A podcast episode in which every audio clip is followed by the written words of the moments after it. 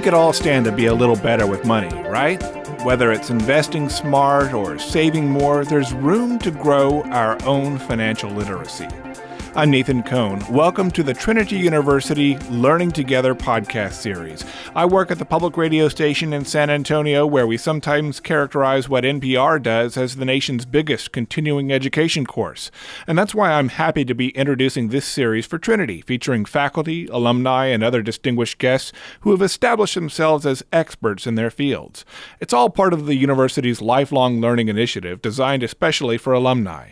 Today, you'll enjoy a conversation on budgeting with finance expert Josh Sigmund, class of 2001. I don't care if you sell snow cones. I don't care if you uh, make margaritas. The reality is you have to do pro- profit and losses, and don't rely on uh, just QuickBooks to tell you what you make at the end of the year. We, we've got to do more predictive analysis every month. Josh Sigmund is Vice President of Legacy Mutual Mortgage. Dr. Dante Suarez, Associate Professor of Finance and Decision Sciences, will engage him in the conversation. Hello again, Trinity Tigers. Uh, welcome to the Trinity Learning Together podcast series as part of a lifelong learning initiatives presented by Trinity University's Office of Alumni Relations. I'm Dante Suarez, Associate Professor of Finance and Decision Sciences here at Trinity University's School of Business. Uh, it is my pleasure to present Josh Sigmund, Class of 01. Uh, he is Vice President and Senior Loan Officer with Legacy Mutual Mortgage. And we've been uh, talking before about Josh's story and, and how he got in, into this kind of industry. And then also the six rules on how to have a, a successful and a happy uh, money, at least money wise, uh, life uh, going forward.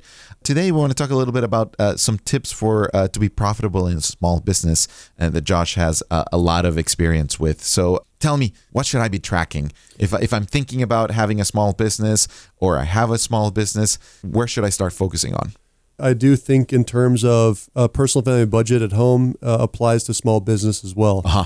And so, as far as what to track, the answer, just like at home, is everything. I don't care if you sell snow cones. I don't care if you uh, make margaritas. The reality is, you have to do pro- profit and losses, and don't rely on uh, just QuickBooks to tell you what you make at the end of the year. You, we, we've got to do more predictive analysis every month, right? So, how, what I mean, how, how short is that? Yeah, so you, you, want it to be monthly, weekly, daily. I'd How, say what are we as talking a about? basis, a minimum uh, expectations monthly. Right. Uh, uh, more regularly is better, only if you have the resources. Right. So because it, it could.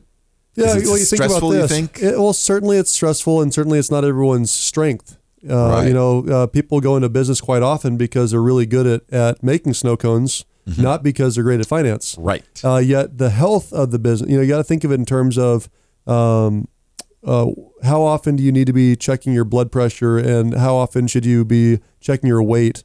Uh, and I would tell you if you want to lose weight, the answer is get on a scale and what frequency? Daily. People lose weight faster if they just get on the scale daily because they're aware of it, right? So, I'm just thinking about the stress of it. It like, like, yeah. like, and back to your point of like, uh, you know, how much, how many resources are you willing to dedicate to absolutely. every day figuring out how Well- much you won, how much you lost.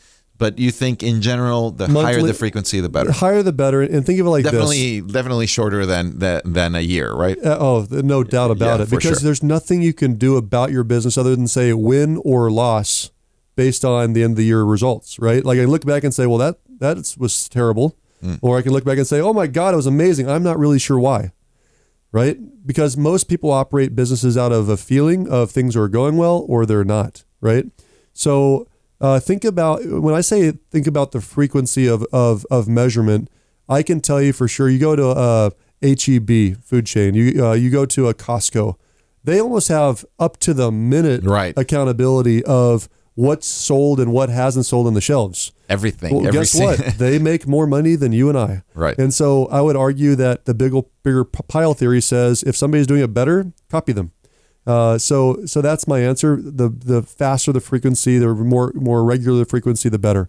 Monthly minimum though, so at least right. get that so, in your head. So, so that that sounds about right. Yeah. And so from a standpoint of uh, of okay, well, Josh, I've never done a P&L in my life. Uh, what should I start with? The, the simplest answer is breaking it into three sections. Okay. The first section would be you got to list out every expense. Uh, every business related expense. Uh, if you're if you're writing off a cell phone through a business, your obviously your lease space, your cost of goods sold, anything expense wise, and usually the biggest two expenses are personnel and uh, and space. On most P&Ls, those are the two biggest line items. Um, but you've got to get all those expenses itemized so you understand what it is. The second thing you list as a Section Two income is what, especially in service industries, this uh, this uh, uh, equates more. Uh, but what are some residual incomes that you're getting that you're not having to work for on a monthly basis, right? What do you so mean think by of that? like a trailer. So uh, in insurance, I learned this in insurance where if you sell a, a life insurance policy, uh, you make a commission year one, right? But year two, three, and four, as long as that policy is in force, you get a trailer. There's no additional work that comes out of the work, right? So, uh, or maybe uh, you're a realtor, and a realtor might refer. They, they they work in San Antonio. Their client's moving to Dallas. So they refer that that client to a realtor in Dallas. Well, that Dallas realtor now does all the work, and they send back a thirty percent check of whatever the commission was. So this is basically business that's already going and yeah, takes care so of itself. whatever the renewal business is, or or other streams of income that you're not actually actually having to do the work, right? Right. Separate of Section Three, which is the income for the month that you're that, that's a result of your work. Okay. Similar to what we were talking about of your own personal uh, life budget and expenses. Do you want to do something here where you want to talk about uh, kind of like or think about what are the expenses in your uh, business that need to happen? Absolutely. Those that uh, you know, Yeah, like- yeah. So, so where do you put, for example, the the, the marketing expense Uh, that's here? probably the best example we can jump into because uh, marketing, yes, it's necessary, right? Mm-hmm. But if you're about to bleed out and go out of business, then then how much do you cut back as well, right? Because that's a that's a, a choice. Uh, not all businesses are built on that, right? Lots of businesses are built on word of mouth, or they just happen to be on the right street corner. People are going to drive by. Um, depending on what business book you might read, you know, uh, most companies as they get larger are either spending money in marketing or another one is research and development but they're certainly not spending all of their money, all their profits on research and development and marketing. It doesn't Right. make sense. So whether it's 5% or 15%, as what I see typically is up to about 15% would be a max if you're growing right. to figure out uh, how to not be Uberized, right? What do you mean by that? Well, uh, I this day and age, there's so much disruption in businesses. If you keep doing business the same way every single year, expect to go out of business. So we have to be Right. spend a little bit of money finding new revenue streams, finding new uh, uh, sources of business, uh, or a better way to do business would be research and development to make it more efficient, more cost effective to the consumer, which helps you out with pricing and so on. Uh, but we can't spend every dollar that we earn on research, development, and marketing. Just so like- the rule of thumb for me is as ten percent is a good goal if your business is growing, right? Um, now, early on in business, uh, you might have to start with more than that because you have to get your name out. You know, you might start off fifty percent of every. You know, we we've heard the term we have to invest in our business. It takes money to make money, right? Uh, and so, with some of your seed money, you need to choose. Uh, you know, how much, or maybe, maybe possibly most of that's going to go towards getting your name out but this goes then into because we're measuring, because we're looking at numbers, because it's a logical thing, not an emotional one. At the time of the investment in the in marketing is when you should choose when it would end. Meaning, understanding your exit strategy is just as important as starting a new idea. So what do you mean about your your your end? Well, I mean, I understand like an uh, exit strategy. Not if- all ideas are good ideas, right? So I might choose. Okay, I'm, I'm in mortgages. So certainly I can call on realtors. Certainly I can call on builders, and certainly I could buy internet leads. Well, if I were to buy internet leads, I could buy it from a Zillow or I could buy it from a Realtor.com. There's lots of different places I could put my marketing dollars, mm-hmm. right? But just because I chose to put the money with that company or that marketing source does not mean it's giving me a good rate of return. And so, what I want to do up front is choose while I'm unemotional about it, how many months I'm going to let it run, and by what point I need to see whatever rate of return I expect. Where at at that point, if it's hitting that or more, I have to keep investing it, even if I don't want to. On the flip side, if, uh, if, if I'm starting, I feel like I'm getting traction, I should just no. I chose up front six months and done. I exit that because I already devoted the dollars. I don't want to keep on chasing an emotional thought right. when it's at the end where you should be making a decision, most people can't because it is too emotional. Well, I've already invested so much dollars in this. I got to keep on hanging Right, it's, on. a, it's a sunk cost, It's a but sunk you know cost, you and we don't you know wanna- where to stop it. You have to choose when to end it up front. Hello, this is Danny Anderson, President of Trinity University. Thank you for listening to the Learning Together podcast series, brought to you by Trinity's Office of Alumni Relations and Development and produced here on campus by our friends at KRTU 91.7 FM. We're so glad you tuned in today, and we appreciate your continued support of lifelong learning at Trinity University. Welcome back to the Learning Together podcast from Trinity University. I'm Nathan Cone. Let's return to our conversation with Josh Sigmund and Dr. Dante Suarez about budgeting. Going back to the P&L in general and tips to be profitable in general, right?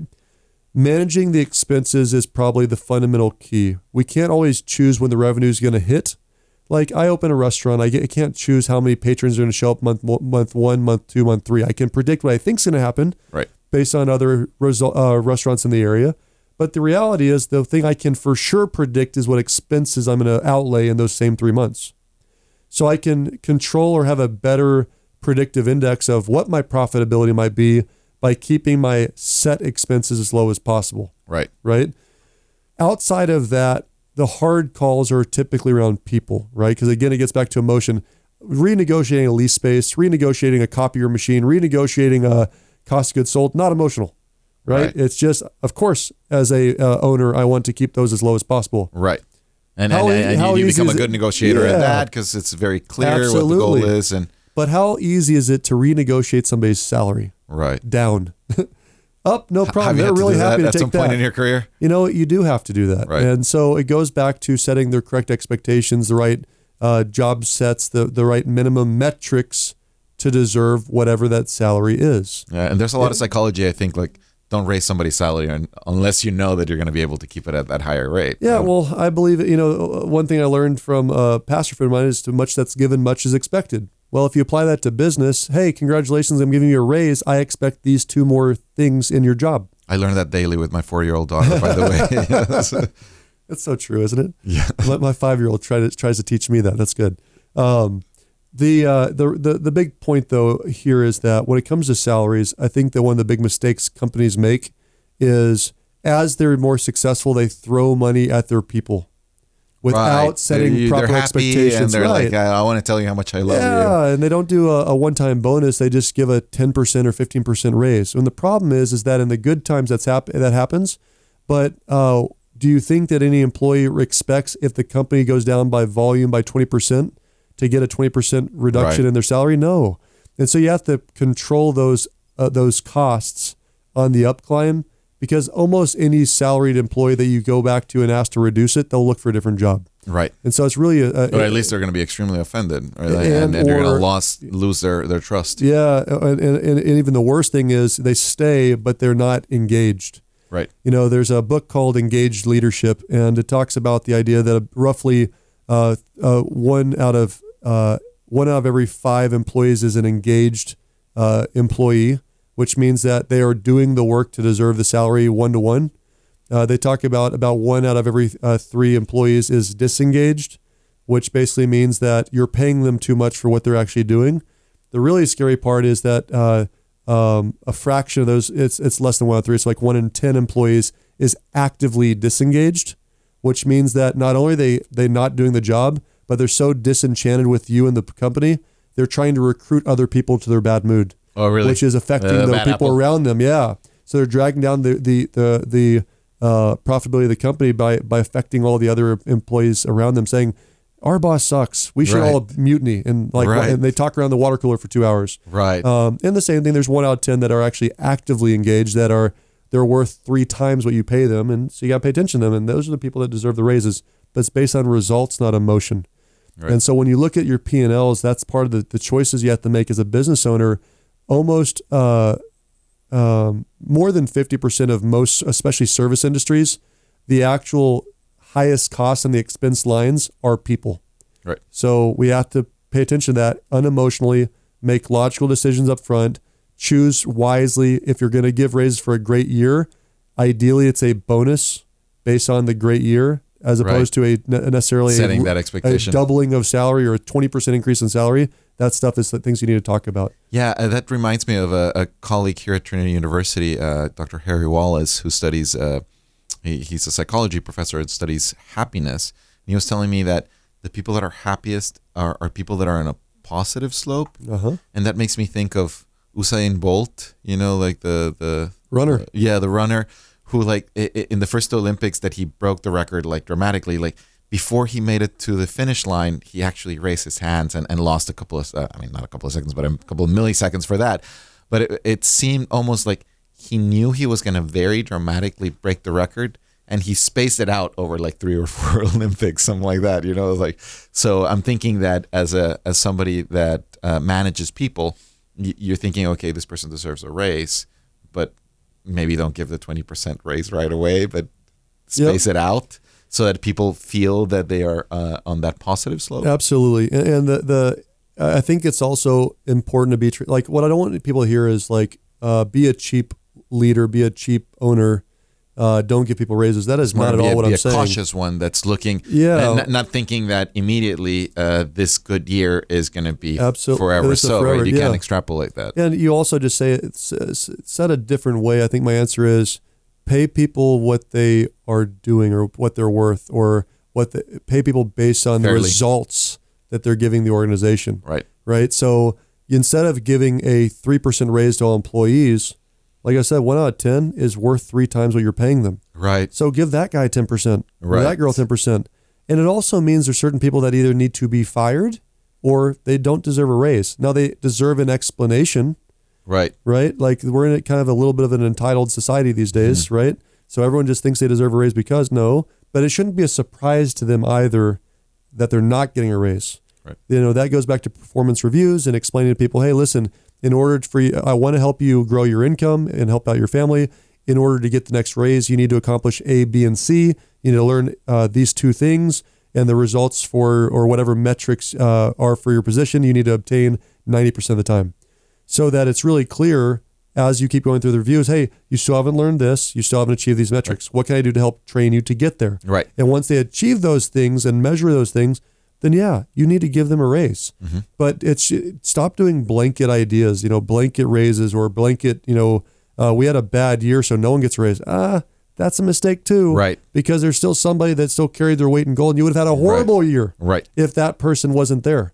And so you got to take care of those people too, which goes back to track everything. Right. Track rates of return, goes back to track your expenses. It goes back to understand where the revenue streams really are coming from so that you can invest more in those and look at your rates of return on your marketing so you know unemotionally it's time to back off and, not invest in this area anymore. Right. And I, I, I imagine, I mean, this is something that I haven't had to do ever in my life, but uh, I imagine that you've had to fire people and hire people. Like, what kind of uh, triggers should be set?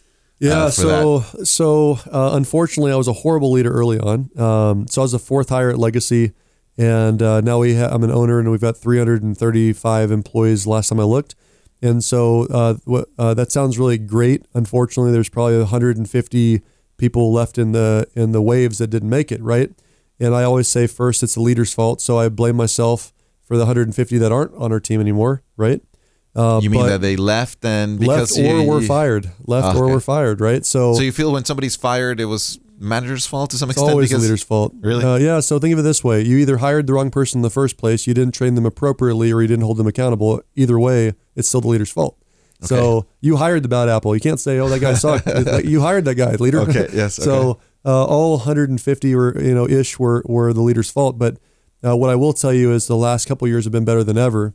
And so going to your question, uh, the answer is setting really clear job duties, top three job duties, not top 30 job duties right. top three job duties Simplicity with pays, a yeah. metric with a measurement not a i feel like i'm doing a good job as an employee but i have no clue what the manager's measuring It Right. needs to be a really clear if you're in sales for example how many calls a day is this person making and they either did the calls or not what's the conversion ratio and they achieved that conversion ratio or they didn't uh, you could be putting together a widget uh, the average widget maker at this company is able to knock out 500 widgets a day.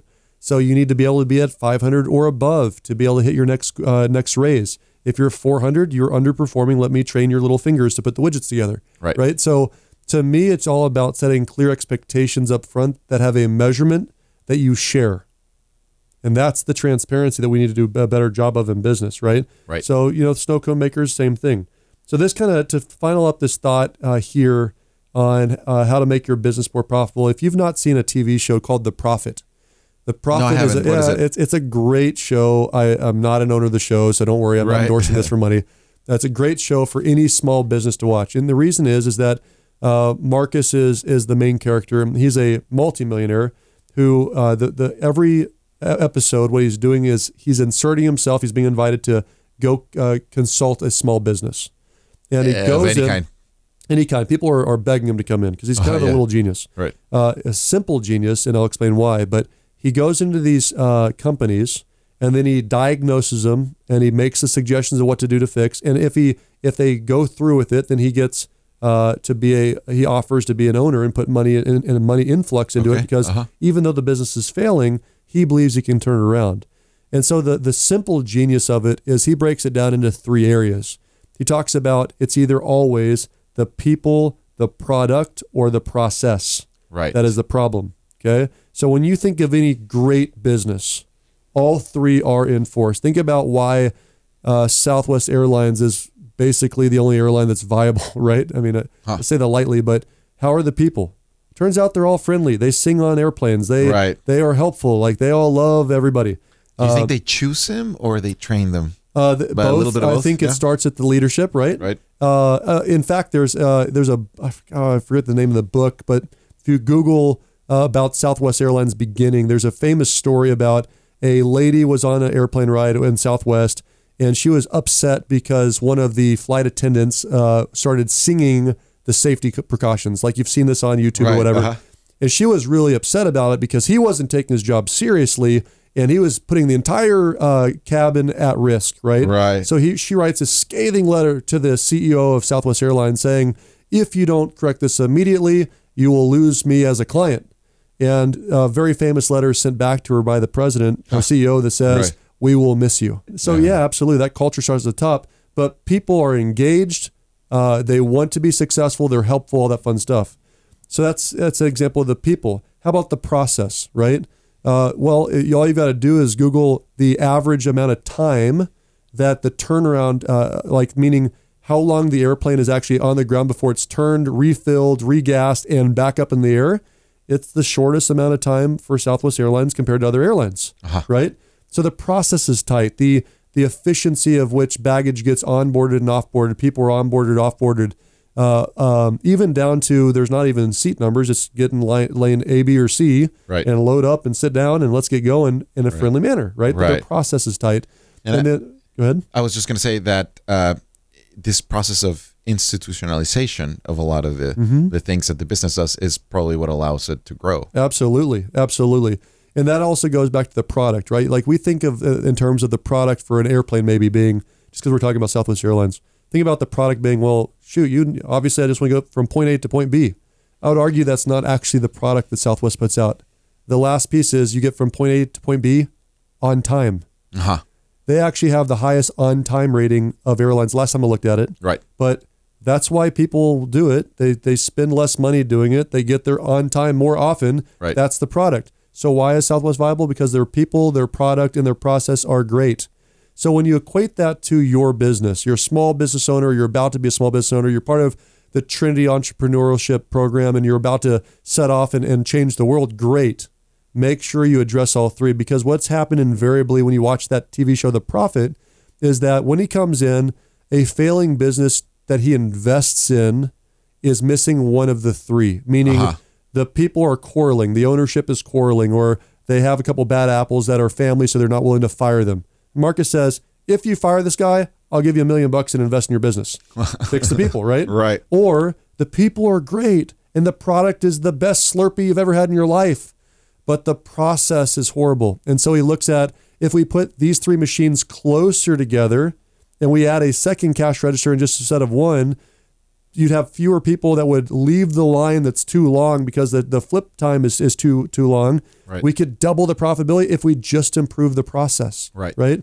And so And that's what goes into a franchise, right? When Absolutely. well, be the pickle person. You know, why is McDonald's uh, successful? Exactly. Uh-huh. There is a person that does pickles, and they do it perfectly every time in the same place every time. Right. So you have a head janitor that does janitorial work, awesome, and you've got a cashier and a, and you've got a, a cheese person, and you've got a fry guy, and you've got the hamburger flipper, and they don't do each other's jobs often.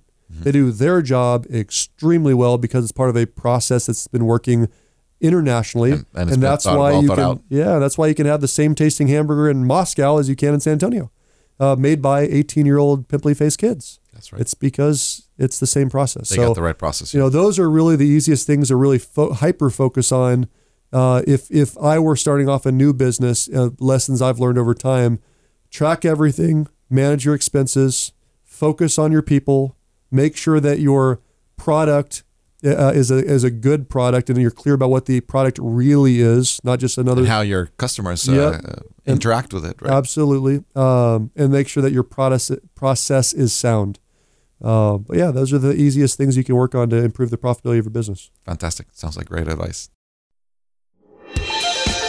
Thank you so much for listening. Today's podcast was recorded and produced by Trinity University's KRTU radio station for the Office of Alumni Relations and Development. New podcasts will be released on the first Tuesday of each month. For more information about our Learning Together podcast series or to suggest topics for future consideration, email us at alumnipodcast at trinity.edu.